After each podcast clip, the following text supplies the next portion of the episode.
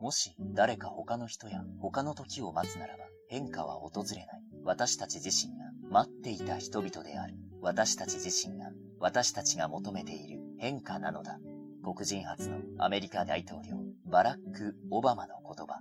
共に変化を。FXCM ジャパン。本は人生の道しるべになり支えになるこの番組があなたの一冊を見つけ明日を輝かせるお役に立ちますように。人生を変える一冊。皆さんこんにちは。いつもキクタス早川洋平の人生を変える一冊をお聞きいただきありがとうございます。このコンテンツは著書への思い座右の書仕事人生について聞く。元新聞記者による本格著者インタビューです。人生を変える一冊の楽しみ方は二通り。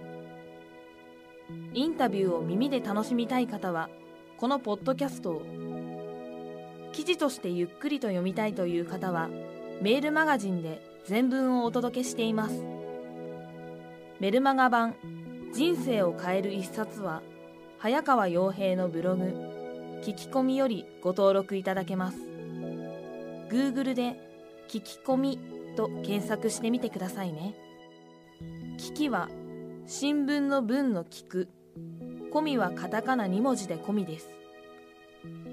聞いてから読むか読んでから聞くかあなたのライフスタイルに合わせてお楽しみください。それでは本日のインタビューをお楽しみください。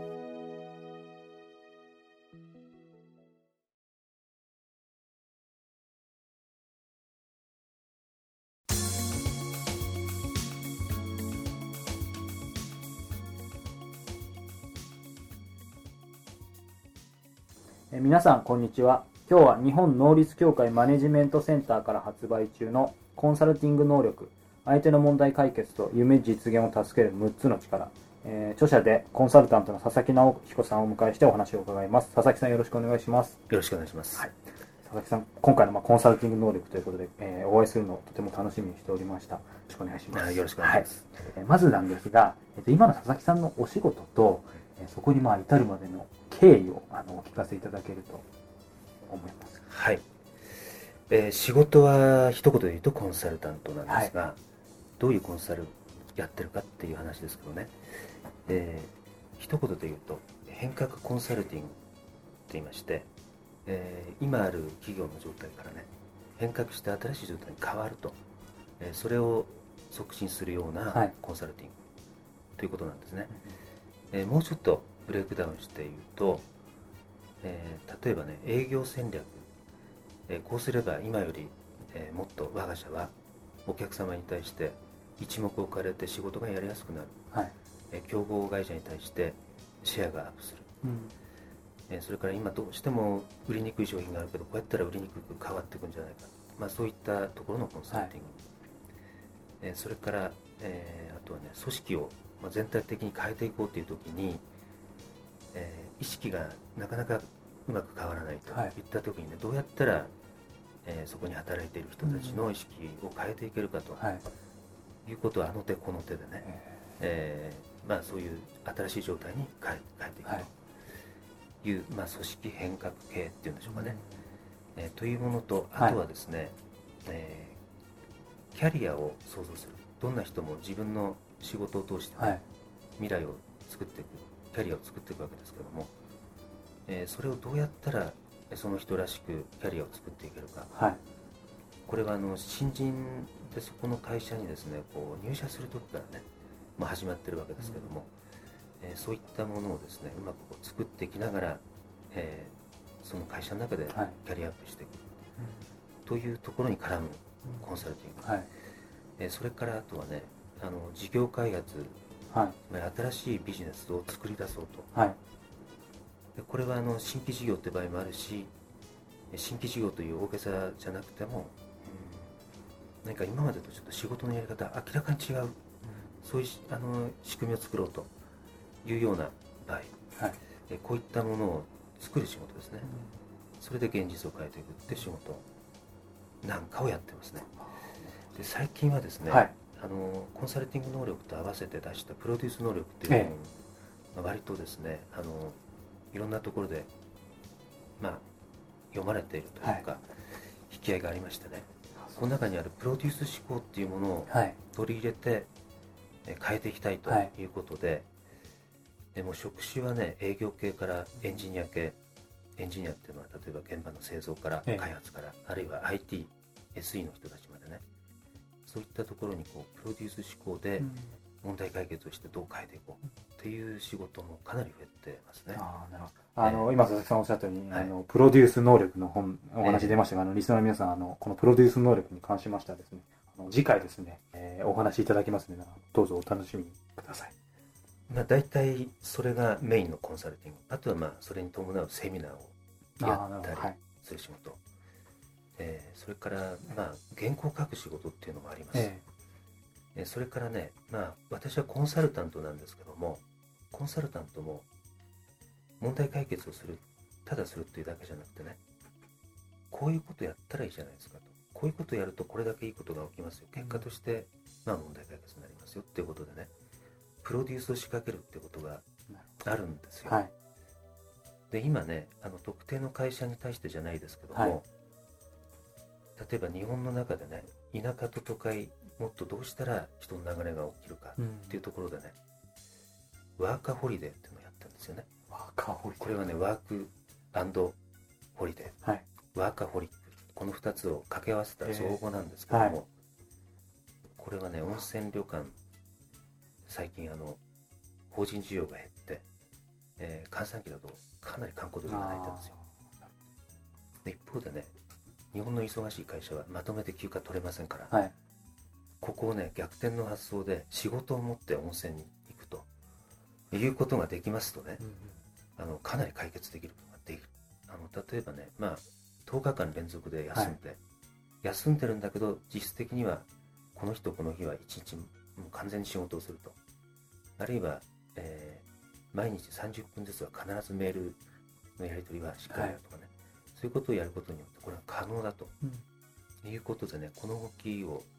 作ろうっていうことをやったりね、あの耳の聞こえない人の、えー雇用と定着はい。っていう問題があってこれをね、あの非常に今企業で大きな問題になってるんですけども、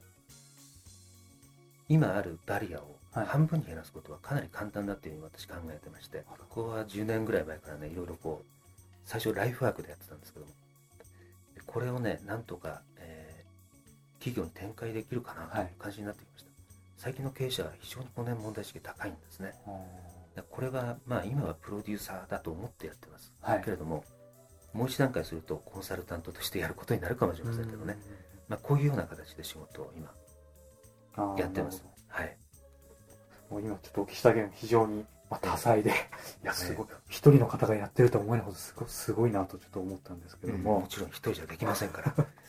どうやって協力者を探すかってことは本当に大事ですね。はい。なるほど。あのまあ今その、そんな感じで、まあコンサルタントとしても、そのプロデューサーとしても非常にご活躍とのことなんですけども、まああの、そこに至るまでの、えーいろんな、まあ、あの、け経緯じゃないですけども、はい。あったかと思うんですけども、まあこれ多分ずっと、本当にお聞きするともう、もう何時間もになってしまうと思うんですけども、簡単にというのもちょっと難しいかもしれないですが、あの、経緯の部分もあの、お聞かせいただければと思います。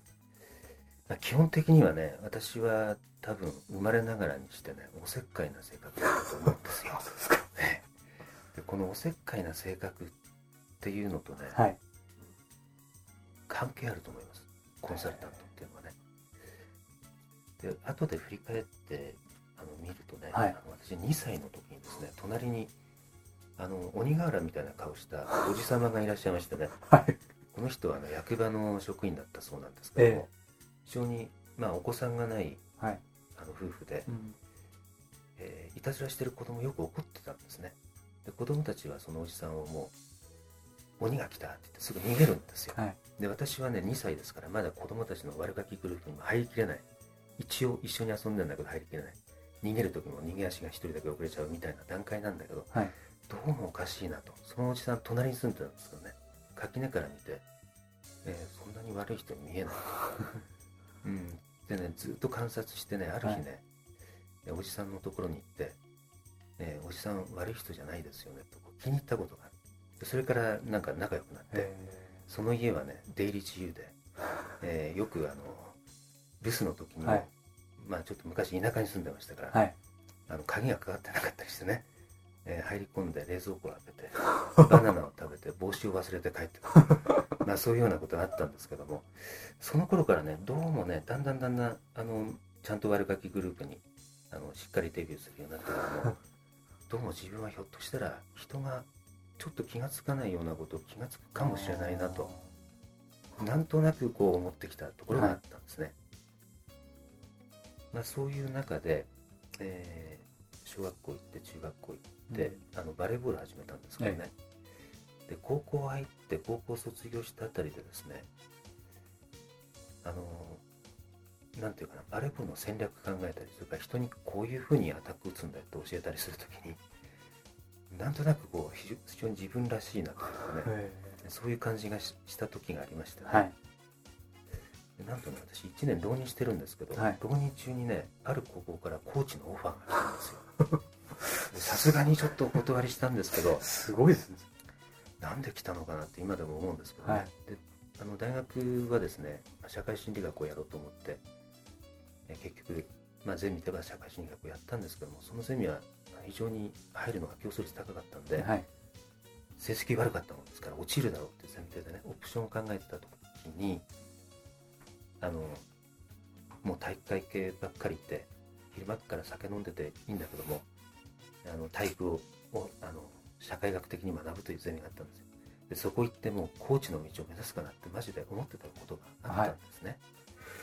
まあ、そういうようなことがあってリクルートに入ってですねで最初はノンフィクションライターになりたかったんですけども、まあ、ここも話すと長くなりますけどね、あのリクルートに入って営業をやってた時にですね、はい最初はね、制作で入ったんですよ、広告を作りし、えまあ、コピーライター系のね。で、最初、実務がなかったんでね、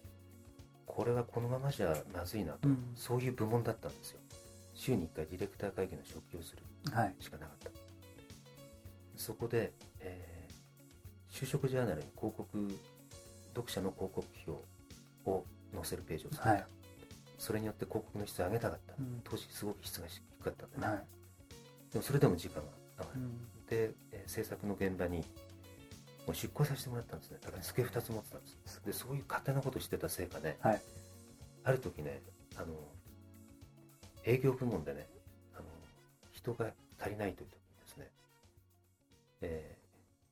そっちに移動になっちゃったんですね。で、その前に実は、あの、リクルートの未来を考える研究会っていうのがありまして、えそこに初期でお前は出ろって言われて出てたんですけどね、1時間ぐらい話がもうすごく面白い話をしてたんですよ。もう本当に面白い人たちが集まって。で1時間ぐらいした時に堂々巡りが起きて、はい。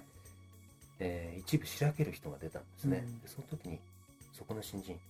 お前何でもいいから好きなこと言ってみろと。いう話になってね、私はリクルートにいかにセックスアピールというものが欠けているか、それがどれだけあのマイナスかっていう話をちょっとしてみたら、はい。受けましてね、ええ20分ぐらい話をしたんだけど、座長がずっとこう黙って目をつぶって聞いてて、終わった時にね、君は面白いな、明日から営業行ってもらおうと。でその時一瞬間があって、君今の気にするな、褒め言葉だから気にするなって言われたんですけどね、その間が全てを象徴してるというか、で、それがあって営業に行っちゃったんですよね、私はね。で営業に行った時にですね営業は一回やりたかったんでそれはいいんですけどもあのー先輩がお客さんを引き継ぐんですけどそのお客さんがですね一通り回ってみてねなかなか予算の伸びないお客さんそれからあのテリトリーがあっち千葉があり八王子があり厚木があり新潟がありよくもこれだけ効率が悪いところが集まったで引き継いだ先輩はね非常に嬉しそうに移動してったんです。ねでその先輩は7期連続、まあ、ノルマの数字を達成してなかった。すごい解放されるってことだったんでしょうね、はい。で私も新人だったんですけれども新人でもねこれはね大変なことになったと、うん。一生これは浮かばれないかもしれないぐらい思いました。そこでねあのもう考え方を変えて、はい。当時の私の営業先は大学短大予備校だったんですよ。で要はねいかに今より、えー受験生を増やすか、うん。質を上げるか就職を良くするか学校のイメージを上げるか。これが大学経営のポイントだろうと。だから経営者である理事長とか学長がですねそれにぴったりはまる企画ねはい。提案が出てくるんだったら必ず聞いてくれるだろうと。この1点で、えーリクルートがそれまで売ってるような商品じゃないものを売ったんですよ。それまで売ってる商品っていうのは例えばあの情報誌ですね、はい。えー高校生に配る大学の情報、記事風の広告があるんでこれは予算がないから出ないんですよ。うん。だから特別予算が取れるかどうかしかなかった。そこでね一生懸命自分でまあわからないなりに考えてアポを取るんです、はい。経営者にね、えーで経営者に新人がいきなりアポを取って一人で行くわけにいきませんから、えー取締役と一緒に行くんですけども、はい。えー取締役はね、まあ、今の私より若い年ですよ。40代。またお前と一緒か佐々木。もう飽きたとか言われながらね行くんですよで面白かったのはね、えー経営者っていうのはこれはまあ後ほど私も企業相手の仕事もやるからあの後で分かりましたけどね。あの企業であれ学校であれね経営者というのは共通のことがあってねやっぱり自分の経営にとって、えーいいことであればうん。相手がどんな人でも聞かなきゃ損だという気持ちがあるんですね、えー私はもう駆け出しの若手ですけど、はいこの若造が俺のために一生懸命考えてきたんだなと。うんだったらじゃあ聞こうじゃないかと、こういうスタンスなんですよ。で中身がいいとねはい。これはいいなと。やった方がいいなと。思ってくれたらあとはお金が出るか出ないかしかない。出るか出ないかっていうのはもうプールがあれば出る。はい。なくてもどうしてもやりたかったら銀行から借りてもやる。ということなんですよですからねいい企画を持っていけばですねすぐ決まる。驚くほどすぐ決まるんですね。もちろんねダメな時もあります、はい。えーこれはね一生懸命考えた企画でもうちの状況と合わないと、はい。その経営者の方が判断すればダメだし、いい企画だけどどうも今乗らないとかねうん。嫌いだとかなんかわけのわからない理由だけどダメってこともあるんです。でもそれも早くわかります。はいいいか悪いかすぐわかる、えーでプレゼンしてみてねその実感非常にあの面白かったですね。そしてある時を境にねもうバンバンバンバンそういう仕事が決まりだしたんですよ。でそれによってねその結果も出ます。それによって募集がバーッと増えたり。はい。予備校なんかはもう本当に、えー例えばね来年潰れると言われてた予備校が2600人の生徒が一挙に1000人増えたりする。1人40万円ですから。まあね掛け算すれば分かりますよね。それだけダイナミックですすると競合が潰れたりするんですよ。うん。そういうことも起きる。でこれはね大変な仕事だなと思いました。でそこでねやっぱ経営者っていうのはどういう人かなと。はい。経営っていうのはどういうものか。そこに何かいい提案があって、えーそれが形になっていけば必ず結果が出ると。このダイナミズムにねハマってしまっていったんですよ。でこれがねあのまあノンフィクションライターになりたくてどうやってなろうかと。はい。試行錯誤しながらとりあえず、まあ、広告的な仕事でうん。書く仕事で鍛えるのが一番いいと思って入ったんですけども、はい。徐々にそっちに展開してっちゃって面白くなっちゃったんですよね、じゃああとはねどういうコンサルティングをしようか、はいでここはね、あのー当時のコンサル業界っていうのは、まあ、外資系がバーッと出てきた時期、はい。そして日本のあの古くからあるコンサル団体がいくつか。あるで私がやりたいと思ったのはねあの何かね変革を起こす時にメディアを作って変革を起こすっていうやり方があるっていうのを実感したんですね、うん。これはもうリクルートの営業でそれが売れると思って例えば、あの他にない PR 誌と例えば予備校で言うと、えー東大入ったらどんないいことがあるんですかとかね。東大に行きたい人。が、でそれをあの偏差値とか科目とかじゃないはい。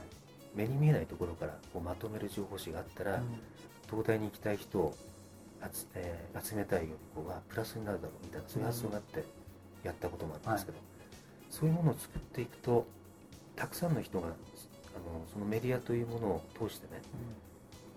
あこういうことが大事なんだなって分かるそれからメディアを作る過程に参加したくなる。そういうことが起きたんですね。そういうコンサルをやろうと思った時、はい。どこもそういうことやってなかったんですよ。じゃあこれは自分で形にするしかないと、いうことでねフィールドを探しました。それで28の時に、えー昔大学相手に営業やって、はい。隣の先輩が担当してた産業能率大学ってあったんですねでこれ大学なんですけども企業相手にコンサルやったり研修やったり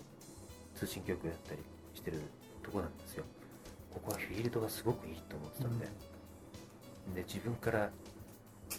取りませんかっていうねことで転職したんですね。でそこのフィールドに今7年半いてはい。35歳で独立したと、はい。えー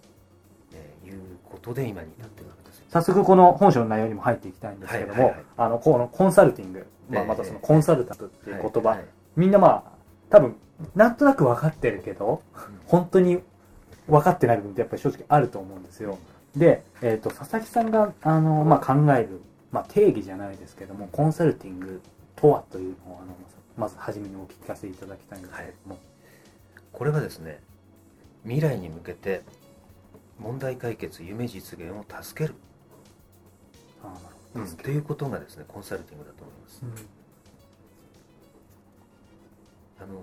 まあ、クライアントがあってはい、コンサルティングっていうのは仕事になるんでね常に相手があっての話なんですけどね、あの相手がですね問題を抱えて困ってる、はい。あるいはどうしてもこういうことを実現したいと思ってる、はい。でそこにですね、まあ、呼ばれていって相手がやりたいようにしてあげるっていうはい。仕事なんですよ、要はね、うん。まあ、お手伝いですよ、うん。うん、お手伝いですけどもあの広い意味で言うとね夢実現も問題解決と呼べるんですけどね、はい。あの本当はソリューションという言葉があってソリューションは、はい。あの問題解決と夢実現って両方だと思うんですが、はい。最近どうもソリューションはねあのもう相当使われてなんとなくね IT 系の、えーシステムを作る会社なんかがですね、はい。えーこうすればソリューションになります。こうすればソリューションになりますって使われてねお客様側はですねそれにちょっとへきへきしちゃってる。もうい言われた通りやったけど良くならないみたいな。イメージが悪く捉える方もいるようなんですけどね、はい。でももともとはだから夢実現っていうのが入ってると思いますね。うん。ね確かにイメージはソリューションとその問題解決はそっちの方っていう方にやっぱりしなんか感じますけどそうか夢実現ってことも入ってるそうですね。ですから今の時代はね、この夢実現っていうのを入れた方がいいと思ってますね、私は。うんそういった意味でまあそこのその、まあ、夢実現や問題解決に向けて、まあ、そういった人たち、まあ、企業に対してその、まあ、助けるはい。そういったところが、まあ、コンサルティングっていうものなんじゃないかはい。まあ、実際この番組聞いてる人の中でもあのコンサルタントとして働かれてる方もいらっしゃると思いますしまたコンサルタントをまあ目指すなりたいっていう人も結構いると思うんですけども一般的にその僕らが抱くそのコンサルティングのイメージっていうものとあとまあその実際まあコンサルタントでバリバリやられてる佐々木さんが普段思っている多分コンサルタント目指してるんで人人の相談とかも結構受けたこともあると思うんですけども、はい。そういう話を聞いてる中で結構今の人たちそう思ってるけど実は本質的にはこういうことなんだよってちょっとその。まあ違いというかギャップの部分とかもちょっとあの、まあ、アドバイスというかはい。いた。だければと思います、一番ね、私はあの、そういう意味でね、大事なこと、はい。あの、認識しなきゃいけないっていうことは、学歴はいらないってことだと思ってますね。どういうことかっていうとね、はい。最近コンサルタントになる人は、あの、MBA を取ってた方がいいんじゃないあ、あの、MBA じゃなくても大学院を出てた方がいいんじゃないか。で、確かにね、学歴は上がってることは上がってるんですよ。これはコンサルタントに限らず、あの、あらゆる仕事で、まあ、大学院を出る人増えてますからね。そうですねえーところが私の周りっていうかね、まあ、周りっていうか、まあ、昔からあのお付き合いしてきたような人で、はい高卒ですごく優秀なコンサルタントもたくさんいるんですね。コンサルタントっていうのはね、やっぱその人に頼んでうん結果が出るから頼むんですよ。そうですよねうん。でそれが分かったら学歴はどうでもいいんですね。うん。あの、どこの大学出てようが、大学出ていなかろうが関係ないんです。やれるかやれないかなんですよ。でそれがその人の実績がもう証明してくれるしね。実績を背景にしてその人とこう話をして詰めていけば分かってくれるはず、まあ、残念ながらね最初の段階でかっこいいその学歴っていうのは確かにブランドの一つになるの。はこれ事実なんでね。そこでちょっと有利なことがあるかもしれません。だけど実際現場に入り込む時は全く関係ありませんので、実は学歴はいらないと、うん。で逆に言うとそういうできるかできないかできるというね確固たる能力が必要なんですね。ね。ここをねあの見失っちゃ絶対いけないです。あの、ここまで今、そのコンサルタントを目指す人に対して、まあ、ちょっとアドバイスも含めていただいたんですけども、あの、このコンサルティング能力の本文の中にですね、あの、コンサルティング能力はコンサルタントのものだけではないという自分があって、非常に僕はそこがすごい刺さったんですけども、実際そのコンサルタントを目指す人以外にも、やっぱりこれコンサルティング能力は、あの、まあ、役に立つ必要だっていうこと書かれてはいると思うんですけども、まあ、実際、あの、このリスナーの中にも日常のま仕事とか生活で、どんな場面でま活かせるのかとか、すでに実はもう活かしてるかとか、そういった部分を、あの、佐々木さんのお考えをお聞かせいただければと思います。はい。最初に私ね自分おせっかいなところが昔からあちょっと言いましたけどね。おせっかいっていうのはコンサルのスタートだと思うんですね。あの嫌がられるおせっかいももちろんあるけども おせっかいされたおかげでまあ良かったなっていうことがあるわけですよ、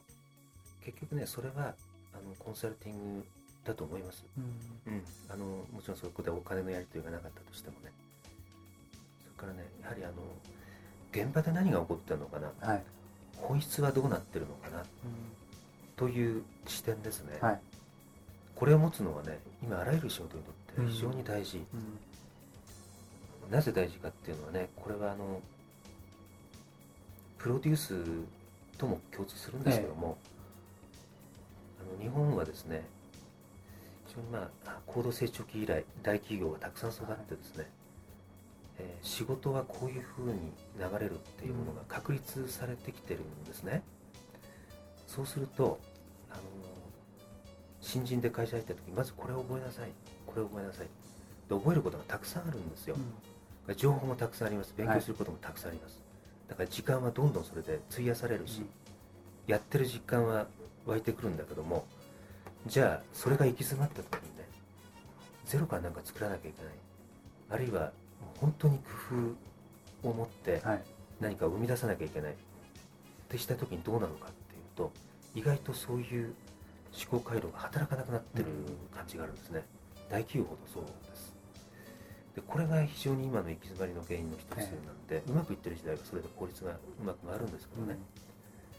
だからいかにねその現場で何が起こったのか。はい。本質は何なのかそれを自分で探しに行って自分の目で見て、自分で整理してあじゃあこうあるべきじゃないか、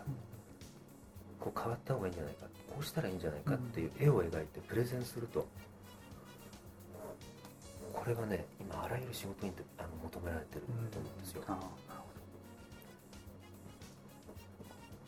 ここがまあそのコンサルティング能力とも言える。もちろんそうですね。ですからコンサルティング能力そのものだと思うんですね、であとはどうやって変革を進めていくかって話、でコンサルティング能力の中でねあの最初にどうやって問題を発見するか、ええ。ー解決策を立案するか。それをプレゼンテーションするか。プレゼンテーションして OK になったら次に、えーどうやって変革を進めていくか、はい。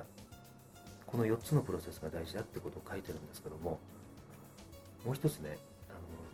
トータルなコミュニケーションが大事っていうこととそれから自分の価値を磨く自己価値創造っていうことがあってこの6つがねコンサルティング能力の、えー大事な6大要素だっていう気がしてるんですけども、この自己価値創造っていうのが、実はあのコンサルタントの人間的魅力にも通じるはい。やっぱりこの人いつもこれだけ磨いてるなと。現場で自分なりの視点を持って現場から情報を取って、えーいろんな形で磨いてるなっていうことがですねなんていうかな本当その人のトータルな力はい。人間力も含めてねうん。トータルな力になっていくしあの人からリスペクトしてもらえるっていうかねそういうところにもつながるし人とそういうコミュニケーションを取るときにも、はい。ここうすごくね楽しく刺激的に高いレベルでコミュニケーションを取れると思うんですね、でもこれがコンサルタントに実は限ったことではなくあのさっき言ったような現場本質へのアプローチ、はい。絵を描いてプレゼンする。でこうしたらいいんじゃないですか。じゃあ自分は何ができるのか。こうしたらいいってこう変革を推進していく、はい。まあ、そういうことをやりながらっていうかそれをやるにはあの自己価値を作っていかないとねう、ん。できませんから、そうですよね。この姿勢っていうのはねあのどんなビジネスパーソンであってもね、あの大事だと思うんですよ。まあ今そのコンサルティング能力について、えーまあ、コンサルタントだけのものではないということでお話があったんですけどもあのこの本書かれるに至ってあたってあの、まあ、いろんな思いもあって書かれてるかと思うんですけども本書でまあその一番伝えたかったことっていうのがあればあの教えていただきたいんですけども、あのこの本はね作ったのはまあもう10年前最初に出て、今新装版あそうですね。11年前ですね、えー新装版ということなんですけどもあの当時はねコンサルティングっていうのはどういうプロセスでやるのかとかね、うん。何が必要なのかっていうのは整理されたものがなかったんですよね。ああ11年前だと。でこの整理すること自体がチャレンジだったっていうことが一つあるんですけれどももう一方でねこの今あの早川さんにおっしゃっていただいたようにねコンサルティングっていうのはコンサルタントのものだけじゃない。なぜかっていうとこういう能力がつくとねどんな仕事であっても非常にこの人に頼もうと。この人に、えー関わってもらおうということで、仕事がオーダーが来るんですよ。名前はコンサルタントじゃなくてね、はい。何でもいい。つまりねコンサルティング能力を持つということはあの、まあ、現代を生きるビジネスパーソンにとってはね、どこでも通用する一つの能力、まあ鳥が飛ぶための翼だと翼があれば大空を飛んでいける、自由に飛んでいける。まあ自由といってもね本当に自由気ままとはいかないかもしれないけれどもあのかなり自分がこれをやってみたいといったこともできる、ね、そういう力になるんじゃないかなという思いを込めて書いたんですね、はい。この本の想定もちょっと翼が翼が羽がえ書かれてます。そういった意味も込められてですね。なるほど。そうですね。はい。あの最後になんですけども、はい。今なかなか厳しい社会情勢というかありますけどもあのコンサルティング業というかコンサルタント業のまあ未来についてあの佐々木さんどうお考えでしょうか？はい。えーっとコンサルティング業はですねすごく一つはねボーダレスっていうことがあると思いますねこれからね。つまりねどこまでがコンサルタントでどこまでがコンサルタントじゃないのかっていうのがね曖昧になってくるし、えー意味がなくなってくる可能性もあるなと。ですから私はコンサルタントですって言えばねかなりの人がコンサルタントだと、うん、つまりね問題解決をするということはここれほど求められている時代はないわけですよ、もう今までのやり方をいかにうまく回すか効率よくするかっていう時代じゃないんですね、うんうん。えー何かね新しいことに切り替えないと次は開けない。問題をあの解決しないといけない、それから、まあ、夢を描いてねそれを実現する形で新しいものを創造しなきゃいけないと、いうことですから、えーそれができる人は皆コンサルタントかもしれないということも言えるんですね。うんうんうん。これ多くの企業でね社内コンサルタントを育てたいって言ってるとこが多いんですけども、うん。最近。うん。そういう現れだと思います。これが一つですね、はい。それからもう一つはねユニークさとかね、まあ、ある意味でのタレント性、ええ。そんなにあのテレビに出るみたいに有名になるってことじゃないんですけども、そういうものをむしろ良しとしてくる時代になってくるんじゃないかっていう気がするんですよ。あのコンサルティングっていうのはねやはり横に展開して、まあ、誰でもできるやり方ですよとなった方が信頼性が高いんだけれども、はい。実はもともとこの人だから頼める。やってみたらやっぱり結果出たじゃあよかったじゃないかうんということさえ分かればですね、えー本当にできるかできないかなんですね。ですからあの他にできないことを持ってる人がどんどん浮上してくると思うんですね、これから。それなぜかっていうとね、もともと浮上はしてたんですけども、はいあのやはりね、これやっぱりウェブサイトなんかを見ると分かりやすくなってきたんですよね、うんそういうのがね。ですからかなりそれが伝わりやすくなってきたんじゃないかなと思うんですよ。これが一つ。からコンサルもですね、今までのコンサルじゃダメだとか、そういう行き詰まり感はありますけれども、でも実はコンサルタント業っていうのは変わり身が早いんですね。あの何か設備投資を一からやり直さなきゃいけないかっていうとないんですよそれは、ね、ね。パソコンがどうするとかソフトがどうするとか別にコンサルじゃなくても当たり前の話だし、昔ほどパソコンねあのしょっちゅう買い替えないとできないとかじゃないですから、変わり目非常に早いんでね、あの変化はしていくと思います、うん。しかし絶対になくならないと思いますね、うん。はい。そうですね、その本質的なその問題解決とか夢実現っていうところをねしっかりやればずっとそこのところは変わらないですよね、変わらないし、うん。ある意味ではどんどん増えていくとえ今日は日本能率協会マネジメントセンターから発売中のコンサルティング能力相手の問題解決と夢実現を助ける6つの力。え著者でえコンサルタントの佐々木直彦さんをお迎えしてお話を伺いました。え次回も引き続きえ佐々木直彦さんをお迎えしてえプロデュース能力についてお話を伺いたいと思います。え佐々木さん今日はありがとうございました。はいありがとうござ次いました。回もよろしくお願いします。よろしくお願いします。はい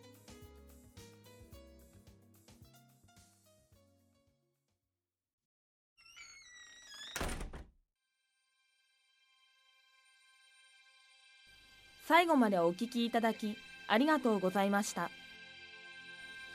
さて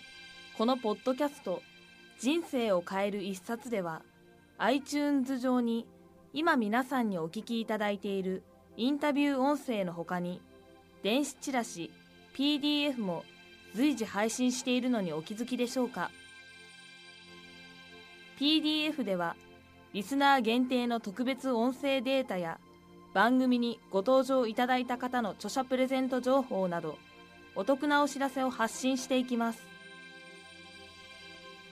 こうしたお知らせはエピソード名の冒頭に必ず PDF と記載されていますので確認してみてくださいね。最後にこの番組のパーソナリティ早川洋平が代表を務めるキクタスからのお知らせです。キクタスでは会社の商品やサービスが売れずこのままでは価格競争に巻き込まれてしまうとお悩みの経営者起業家の方を対象にポッドキャストと独自の PDF マーケティングを活用して会社の課題を解決したり売り上げをアップさせるポッドキャストコンサルティングを行っています。ご興味のある方は iTunes 上に配信している PDF ポッドキャストコンサルティングをご覧ください。それではまたお耳にかかりましょう。ごきげんよう。さようなら。